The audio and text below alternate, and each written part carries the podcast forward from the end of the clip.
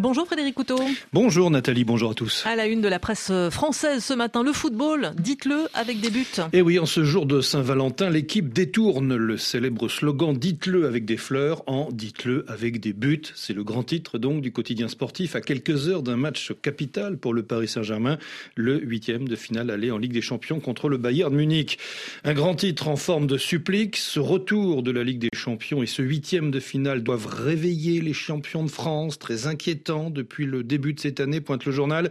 La saison des Parisiens se joue en grande partie ce soir. Soupire encore l'équipe trois jours après avoir perdu contre Monaco en championnat et six jours après avoir été éliminé par l'OM en Coupe de France. Le Parisien veut y croire. Le PSG est actuellement posé sur un volcan et il doit choisir entre se réveiller ou bien s'éteindre encore. Capable de se transformer pour le meilleur, le Paris de Christophe Galtier a tout pour rêver du grand soir. Et le retour de Kylian Mbappé dans le groupe change en soi la phase de cette rencontre. Il décuple automatiquement les chances du PSG, même si le champion du monde n'aura sans doute que quelques minutes dans les jambes après sa blessure survenue il y a deux semaines à Montpellier. Paris, la peur du bide, c'est le titre du Figaro.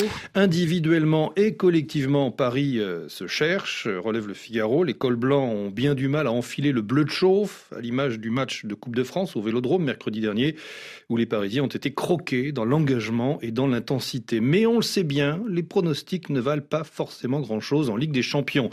Reste que les Parisiens devront opérer un changement radical dans l'attitude par rapport à leur dernière sortie, prévient le Figaro, sans quoi la campagne européenne et peut-être même la saison auraient toutes les chances de s'arrêter en huitième de finale, comme l'an dernier, comme trop souvent. À la une également ce mardi, les suites du séisme en Turquie et en Syrie, plus de 35 000 morts, un chiffre qui pourrait encore doubler et la polémique enfle en Turquie.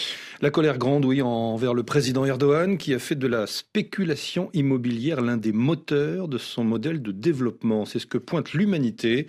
Les islamo-affairistes de son parti, l'AKP, sont liés de longue date au mania du BTP. En 2019, en guise de cadeau de campagne électorale, Recep Tayyip Erdogan était allé jusqu'à faire adopter une loi d'amnistie en faveur des promoteurs qui avaient fait construire des immeubles non conformes aux normes antisismiques. Le gouvernement turc s'empresse aujourd'hui de pourchasser quelques entrepreneurs véreux dont les bâtiments se sont effondrés comme des châteaux de cartes pour mieux faire oublier, dénonce l'humanité, son accablante responsabilité dans le sacrifice de dizaines de milliers de vies ensevelies sous les décombres. Dans la presse également, un sujet dont on parle peu à présent, un sujet pourtant crucial pour notre avenir, la disparition des insectes.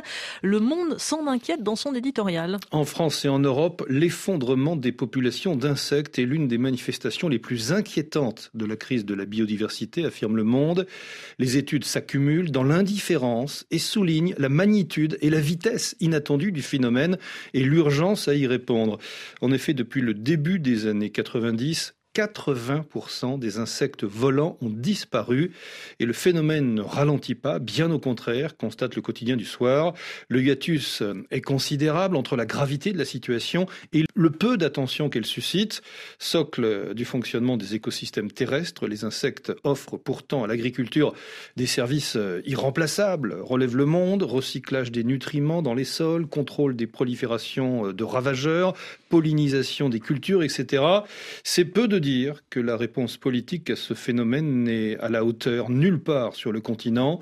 La gravité de la situation semble échapper à la plupart des responsables politiques en place en Europe et ailleurs. La France d'ailleurs ne fait pas exception. Frédéric Couteau, merci à vous. On vous retrouve dans trois quarts d'heure maintenant pour un coup d'œil à la presse africaine du jour.